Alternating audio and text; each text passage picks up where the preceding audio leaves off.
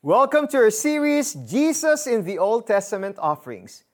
Today and tomorrow, we will look into the two offerings that are compulsory during the Old Testament times. Alamin natin ngayon ang isa rito. The ultimate solver of sin. As of August 2022, ang bilang ng mga taong nakadetain o sentensyado sa mga bilangguan sa buong Pilipinas ay umabot na sa 131,660. Panlima ang Pilipinas sa may pinakamalaking populasyon ng mga preso sa buong Asya. Pero kung tutuusin, ang bilang ng mga bilanggo sa buong mundo ay aabot sa bilyon. Iyan ay dahil lahat ng tao ay bilanggo ng kasalanan.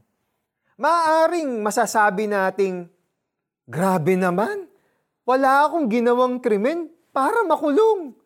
Maaring sa tingin natin ay wala tayong nagawang krimen, pero ang Diyos ang nakakakita at naghuhusga kung tayo nga ay nagkasala. Ang sabi sa Roma 3.23, lahat ay nagkasala at walang sino mang nakaabot sa kaluwalhatian ng Diyos. Kaya sa Old Testament, nagbigay ang Diyos ng paraan para pansamantalang maabsuelto ang sinumang Israelitang nagkasala ng di sinasadya. Ito ay sa pamamagitan ng sin offering o handog para sa kasalanang di sinasadya. Ang sin offering ay paglalarawan ng sacrifice na ginawa ni Jesus. Siya ang korderong walang dungis. Paanong ang hayop na sin offering ay sinusunog sa labas ng kampo, si Jesus ay ipinako rin sa labas ng Jerusalem.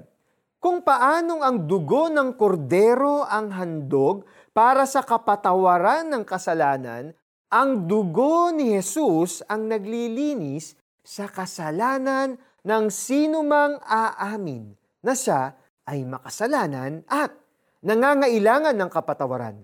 Hindi natin kailangang mamuhay na parang bilanggo, alipin at sunod-sunuran sa kasalanan. Tanggapin natin si Jesus, ang tunay na sin offering, ang handog para sa ikapagpapatawad ng ating mga kasalanan. Lilinisin niya tayo at palalayain para mamuhay ng tama at payapa. Halika, tayo'y manalangin. Panginoong Hesus, inaamin ko na ako ay makasalanan. Walang ibang paraan para maligtas at makalaya ako mula sa kasalanan maliban sa pamamagitan mo. Tinatanggap kita ngayon bilang aking tagapagligtas. Salamat na nililinis mo ako ngayon mula sa aking kasalanan at pinapalaya upang mamuhay sa katuwiran at kabanalan. Sa pangalan ni Jesus. Amen. Bakit hindi mo ipanalangin ang mga taong nag-aakalang wala silang kasalanan at hindi nila kailangan ng tagapagligtas? Hanggat may pagkakataon, ibahagi mo sa kanila ang magandang balita ng kaligtasan sa pamamagitan lamang ni Jesus.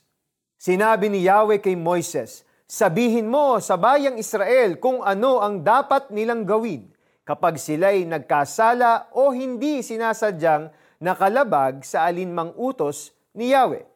Leviticus chapter 4, 1 2.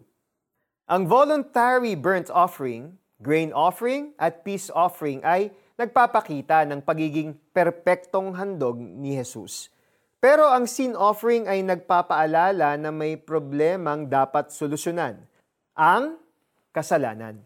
Jesus as the ultimate sin offering has solved the problem of sin. Bukas, alamin natin ang ikalimang Old Testament offering that is fulfilled in Jesus. Last part na bukas, kaya don't miss it. Ako po si Eric Tutanyes, kayo'y pinagpala ng Diyos.